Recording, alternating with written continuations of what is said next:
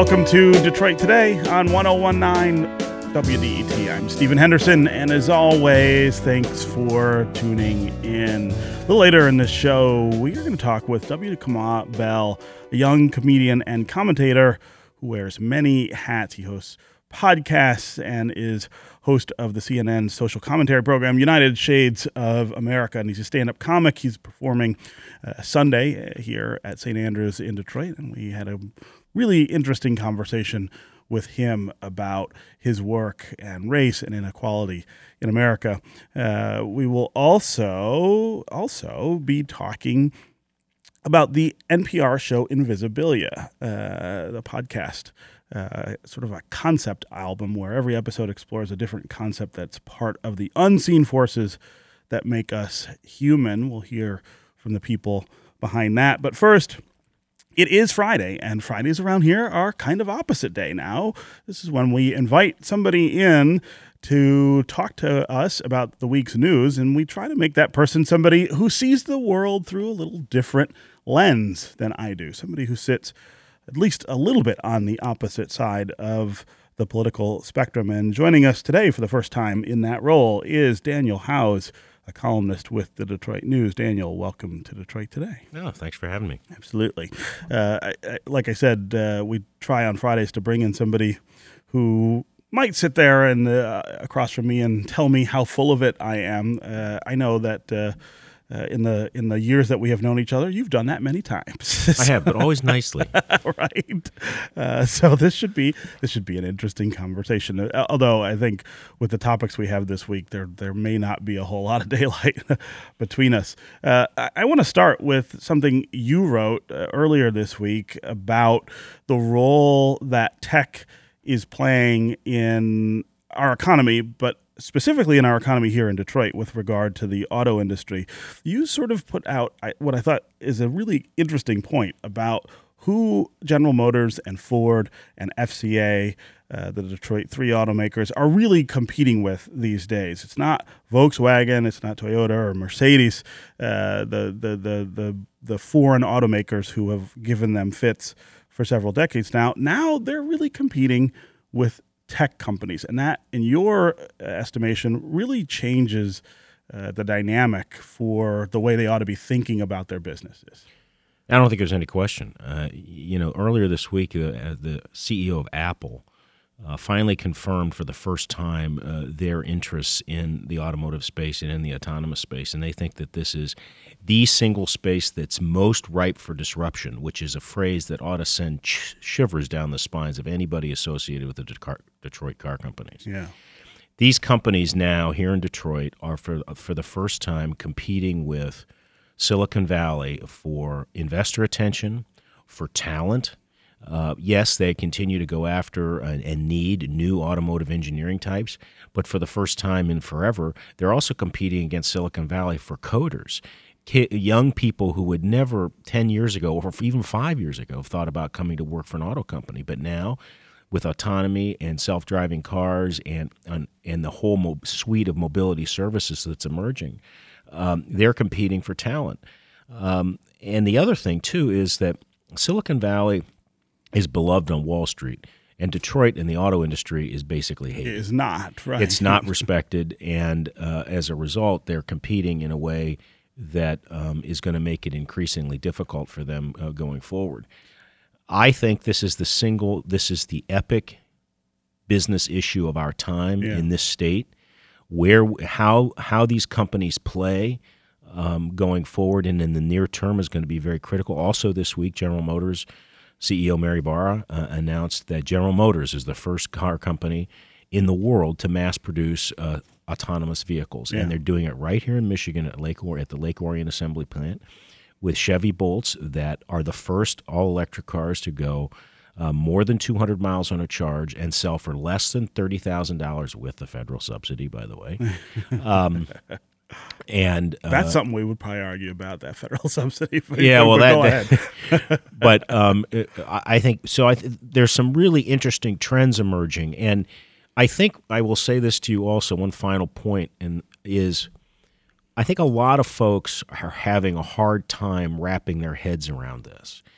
Every time I write about this, I get notes from people um, who are really skeptical, say this is never going to happen. People are never going to buy these cars. How are they going to do this? And I think they're kidding themselves. Yeah. Yeah. Because, you know, 10 years ago or 12 years ago, you never would have thought or believed there would be this device that you could watch movies on and scour the web and send emails and text to your daughter who's overseas and do all this other kind of stuff. And we can do it. And put it in your pocket. And the technology, once technology makes is makes something possible, it's pretty much People like impossible. it. It's and it's impossible to stop it. yeah. Now that doesn't mean this is all going to happen at once, and that doesn't mean that everybody's going to give up their pickup truck because I don't think that's going to happen.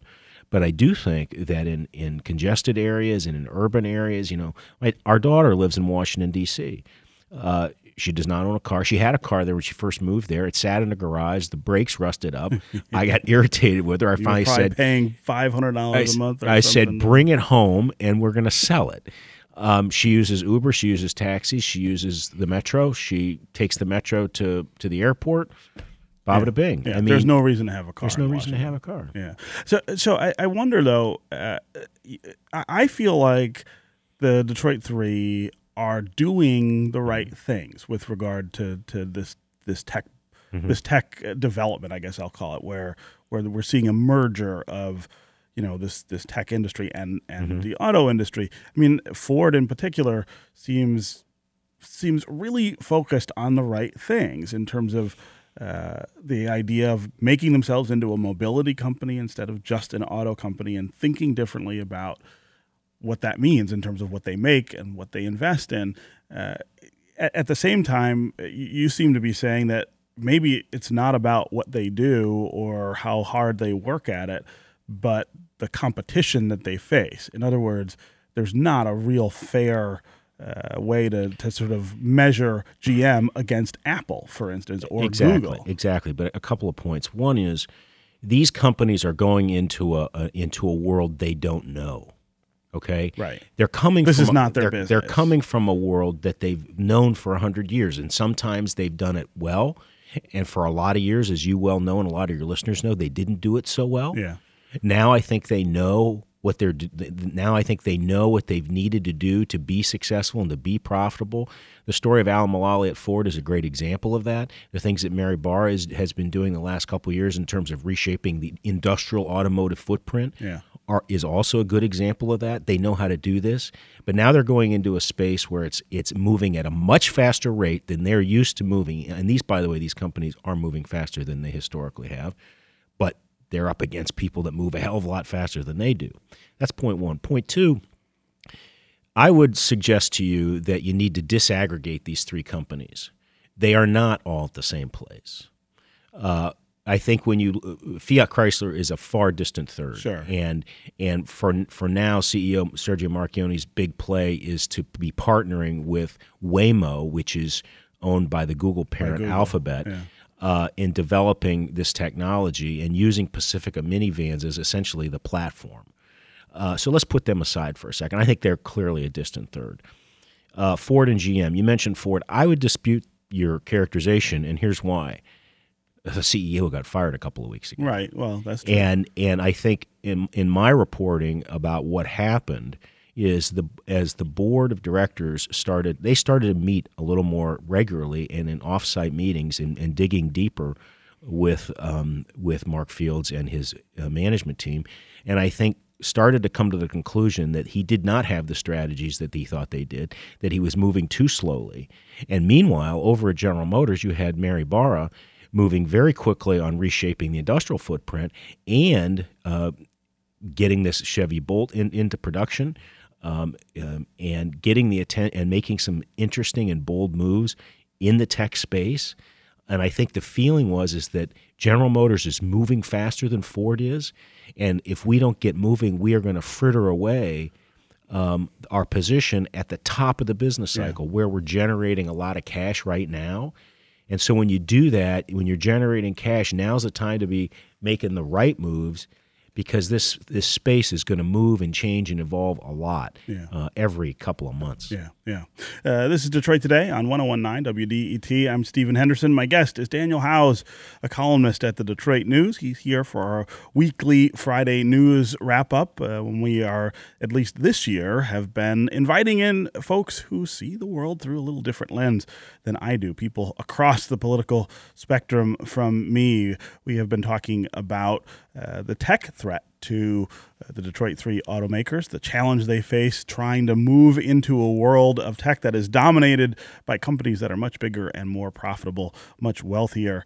Uh, we're also going to talk about the ongoing investigation into President Donald Trump and the news this week from the Flint water crisis. If you want to join the conversation, give us a call. 313 577 1019 is the number on the phones. That's 313 577 1019. You can also go to the WDET Facebook page and put your comments there. Go to Twitter and hashtag Detroit Today, uh, and we'll try to work your comments into the conversation. Uh, in particular, if you are if you are somebody who's thinking a lot about how tech is shaping the auto industry, how is it changing the auto industry? If you work in the auto industry and are seeing the ways that uh, the tech uh, developments that we're seeing are affecting your work or or your workplace, uh, give us a call. We'd love to hear what you think about uh, about that and whether you think.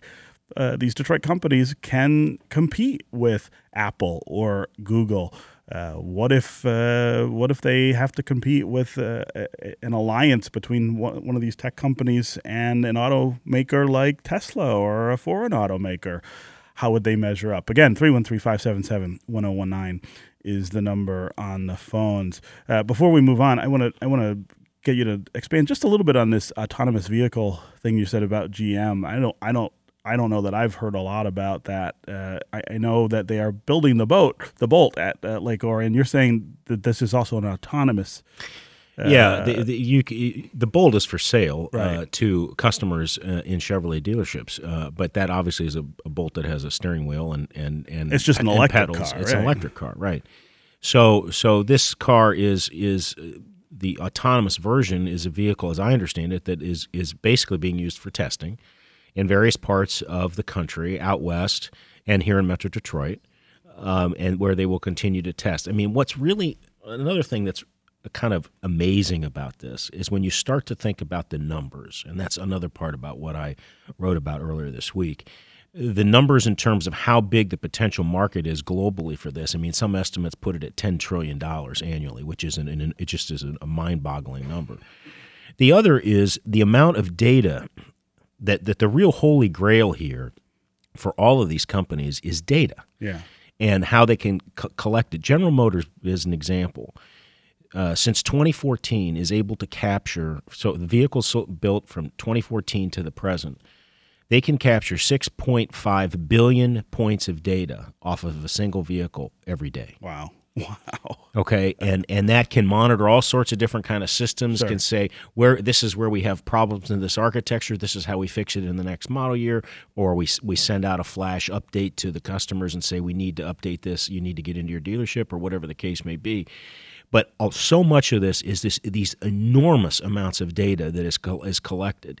Uh, Intel just recently bought a company called Mobileye out of Israel that I visited back in uh, the no- November of 2015. Uh, it does the the the the the visioning systems that are used in autonomous uh, vehicles. They spent 15 billion dollars on this uh, comparatively small Israeli uh, company, and the CEO wrote to the wrote to the troops, and in the note he said, "This is all about data. That's what this is all about." Yeah. because they, they can move on data, they can commercialize data, they can monetize data, they can I mean that's what a lot of what's happening is all about. Yeah. Uh, Louis uh, called and said uh, he could not hang on the line, but he thinks insurance companies won't want to cover autonomous cars. That's an interesting wrinkle. Uh, how the insurance industry deals with uh, the idea of cars that don't have drivers. Um, Well- well, we but- haven't gotten there yet. But think about this. Think about the fact that you live in a city or your mother lives in a city and she doesn't own a car and she has an app on her phone that you teach her how to use if you need to. Right. and and she orders a car to take her to the market or take her to the doctor and a car shows up and it takes her the 3.2 miles to the to the doctor and guess what she doesn't have to there's no insurance because she doesn't own the vehicle. You know who owns the vehicle? Is some provider like a uber or Like a lyft. Uber, sure. they're the people who are going to be the customer so this can potentially change the entire ownership model That of, whole relationship, tra- yeah. yeah, between a dealer, between an insurance company, between the person that services the car. You're not going to have to pay for any of that in theory. You're going to have an app on your phone. You're going to pay a monthly fee, just like you do to the cable company or to your mobile provider. Yeah. And you're going to get transportation within a X mile radius of your home, and that'll be that. Yeah, no, that I mean, I, it it is going to change everything about the way we think about uh, transportation. I am somebody who is actually pretty excited about that because even though I like, in theory, to drive, I don't like to drive long distances. I don't like the hassle of uh, you know traffic and, and stuff during the day. Uh, but uh, but I even I acknowledge that the adjustment for all of us is going to be pretty a pretty big deal. Let's go to Wayne in Macomb. Wayne, welcome to Detroit today. Thank you. Yep. Um, just wanted to make a comment Uh-huh. about uh, an alternative to the autonomous kind of wave that's coming in. Uh huh. Um, it'd be kind of cool to see a lot more growth in aerospace. There's a lot of stuff of that, a lot of that going on over on the West Coast. Um, you'll notice Uber just had a summit. It's called Elevation, and it was about flying cars. And they're expecting to have some prototypes for 2020 that they're going to be testing out Yeah. roughly in the same price range as an expensive Uber. Um, there's a lot of growth in that area. There's a lot of cool things going on. I don't think Michigan's really up to that speed. Huh. Yeah. Uh, uh, Wayne, thanks very much for the call and, and the question. What about aerospace? I mean, is that someplace that the Detroit 3 could pivot to that Apple and Google maybe are not going to compete in? Well, uh, who who the heck knows? But I, I think at this stage of the game, we certainly don't know that there's any anybody that's cons- thinking about that in the automotive space. They're they're trying to get their arms around all of this technology, and the one thing we haven't talked about that is going to be critical in this and could be a real barrier to entry is going to be the federal government. Right, right. Uh, you know, governments are, and, the, the, and then by the way, the Michigan, the state of Michigan has moved faster and done more than any state in the country in terms of legislation to um, enable auto- a testing of autonomous vehicles on public roads. Um, and, and I think they recognize that. And also, the state of Michigan has more autonomous test beds than any state in the United States, has more than the country of Germany, and has about the same amount as the entire country of Japan. So, Michigan is clearly has has an advantage and i think one of the things that i've been hitting lately is they better take advantage of the situation that they're in right now and and get much more serious about education reform and a lot of other things that i think sustain that, do right? exactly and and that can can bolster the case for why we need to to be part of that Yeah. Uh, let's go to Tim. Tim and Troy, welcome to Detroit today. So, um, thanks for taking my call. Yeah. I kind of disagree on counting FCA out, and the um, I, I know they're a distant third right now, in everybody's mind, you know, FCA is just kind of this um, tail trying to wag the dog. um, but with that said, though, you can't count them out because if you have an alliance with Google and you create a strategic partnership there, you've essentially given Google the means of production that they didn't have. So Google's kind of coming in, taking over the third party player. And if you have that, you have FCA who's figured out the means of production pretty well.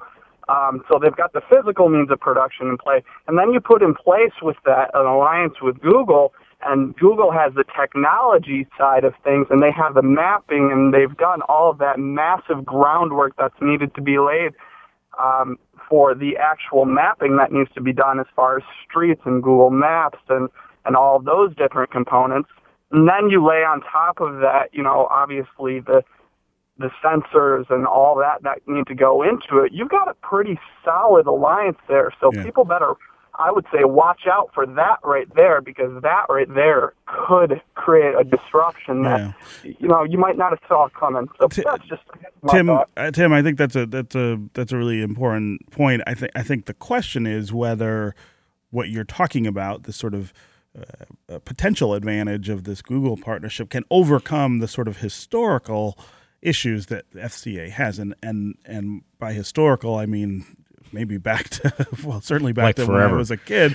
Uh, uh, but but those those continue today. I mean, this is not a company that that uh, that ha- has a, a sure future for itself, even uh, let alone what somebody from the outside might have. Well, said. I think Tim he he articulates uh, the business case, uh, the FCA Google business case, about as well as Sergio Marchionne could, with one exception. Sergio's trying to sell the company. Uh, right. He wants to Uh, get rid of it. and and you know I I have long viewed this Google deal that he has as his kind of moonshot. It's it's the long ball. Can I hit the long ball here? Um, essentially, um, providing vehicles, but you don't get a sense of that they're trying to internalize some of the technological advancement in the way that a General Motors is. Look, a General Motors particularly and Ford, I think they they're for them the holy grail is um, who can produce these vehicles to scale.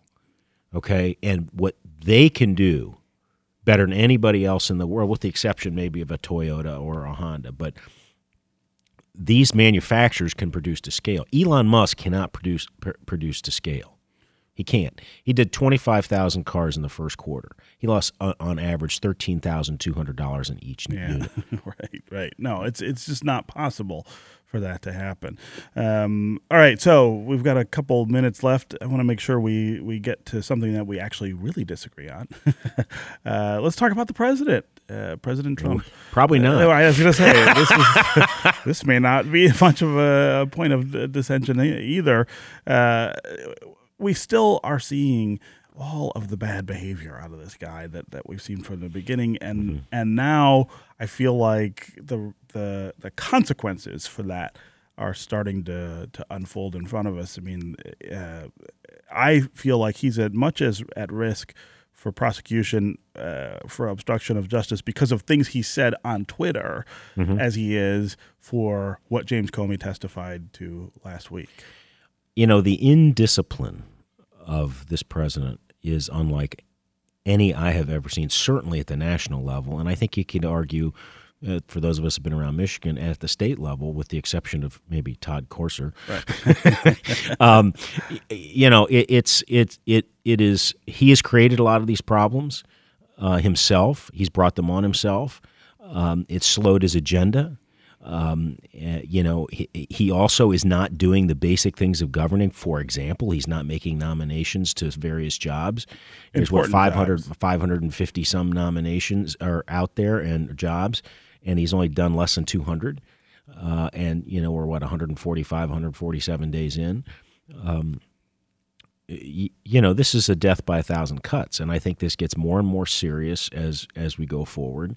And frankly, I think more and more people who have been into this mixing bowl, I can't imagine working in the com shop in the White House, um, are going to uh, not be there to support the guy. Yeah. Uh, you know, I ask uh, every conservative this, I ask everyone who I know is uh, uh, a Republican this, what is this doing to the party? I mean, is this is this really a threat to uh, the agenda that that um, that congressional Republicans certainly are in a position to get enacted if they could ever sort of work with this president? I mean, is it that disruptive yet? Oh, I think it's very disruptive. Um, you know, and I and, and I think it's standing in the way of them. And the clock is ticking. You know, when you're you're in Congress, uh, you know, you get the, you've got these dates, these breaks that come up, summer recess and this recess, and before you know it, you're going to be in an election year, and it makes it harder and harder and harder to get anything accomplished. Yeah, You know, I think- is the window. I, I think we been- I think we're at a point right now where both major parties are are are really in flux. And there's a lot of turmoil. There's a lot of internal dissension. I mean, as you know, the Democrats, you've got somebody that's a group of people that are trying to create what are they? I don't know what they're calling it, Steve. I mean, the progressive whatever a wing, and Sure. uh, Bernie Sanders wants to go one way. I don't know who the traditional Democrats are that would say, be the the antidote to that, but uh, there's just a lot of dissension within the political parties, and I think Repu- look, Republicans are at some point the way this is going are going to have to make a choice. And the question is, are we going to get into, and I, I, don't, I don't use this term lightly, but are we going to get into a Watergate style thing where all of a sudden members of the president's own party stand up and say, Yeah. this cannot. can't do it. We can't do this. We're, you know, it will it will take us all down, and will take us down as a party, as a majority. Uh, the, I I fear that that's a question that they're going to be forced to ask themselves and to gra- gra- grapple with Yeah. if they're not already. I think it's pretty soon. All right. Uh, Daniel Howes, columnist for the Detroit News. It was great having you here. We'll have you back some other time to maybe fight a little more with me about some topics. Got to pick the right ones then. I know, that's right. All right. Uh, up next, we're going to talk to the host of NPR show about the unseen forces that make us human, Invisibilia. Stay with us on Detroit Today.